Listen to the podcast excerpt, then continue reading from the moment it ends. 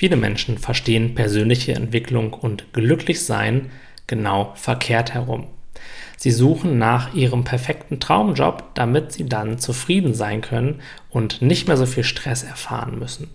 Oder sie suchen nach ihrem Traumpartner, der sie dann glücklich und zufrieden und sich geliebt fühlend macht, wie auf magische Weise. Dabei ist es genau andersherum. Wir müssen uns in meinen Augen um die positiven, um die schönen Dinge im Leben überhaupt nicht kümmern. Sie kommen wirklich wie auf magische Weise zu uns, ohne dass wir etwas dafür tun müssen. Aber es gibt in uns eben noch ungefühlte Gefühle, nicht hinterfragte Glaubenssätze über uns selbst, ja, die in diesen Gefühlen mit drinstecken, die eben noch zwischen uns und sehr positiven Gedanken und im absoluten Traumleben stehen. Stell dir mal vor, du hättest keinerlei Angst mehr in dir. Du hättest regelmäßig an deinen Ängsten gearbeitet, sie gespürt und so vollkommen aufgelöst. Könntest du jetzt, wenn du innerlich voller Freude, voller Dankbarkeit, voller Liebe wärst, irgendwie darüber nachgrübeln, dass morgen die Welt untergeht? Oder was andere Leute über dich denken? Oder dass du vielleicht bei deinem Job nicht genug performst? Nein, das wäre nicht möglich. Wir können nicht negativ denken, wenn in uns nicht genau mit diesen negativen Gedankeninhalten resonierende Gefühle sind.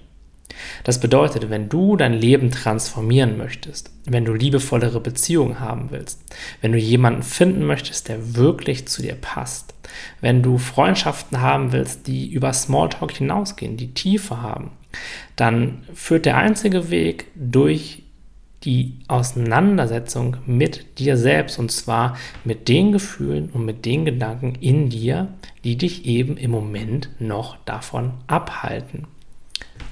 Und dann kommen positive Gedanken ganz automatisch in dein Leben.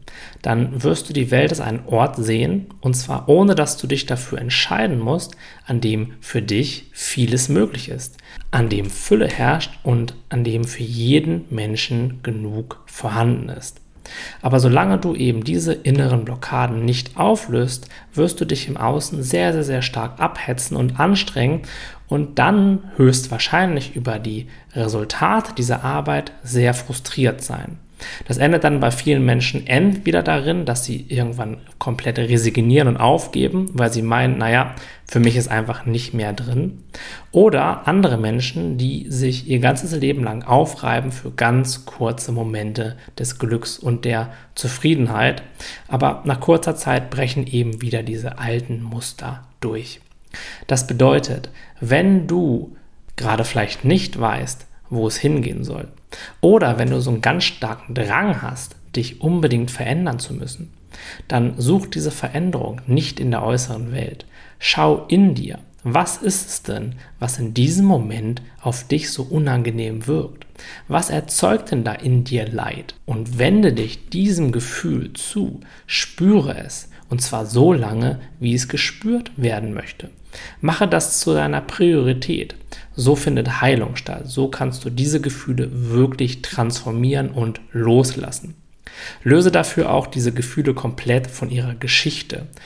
Das Gefühl zu verstehen, zu wissen, was es dir sagen will, wo es herkommt, ist total irrelevant in meinen Augen. Es geht nur darum, das pure Gefühl zu spüren und zwar so lange, wie es bei dir bleiben möchte. Dann hast du es über kurz oder lang aufgelöst und es kann eben nicht mehr diese Gedanken erzeugen und diese Lebenssituation, die es im Moment noch erzeugen kann. Dann kommt Lebensfreude, Freiheit und innere Gelassenheit ganz automatisch zu dir. Also erinnere dich immer daran, du musst nie dafür sorgen, dass du dich glücklich fühlst. Du musst auch nie für positive Gedanken sorgen.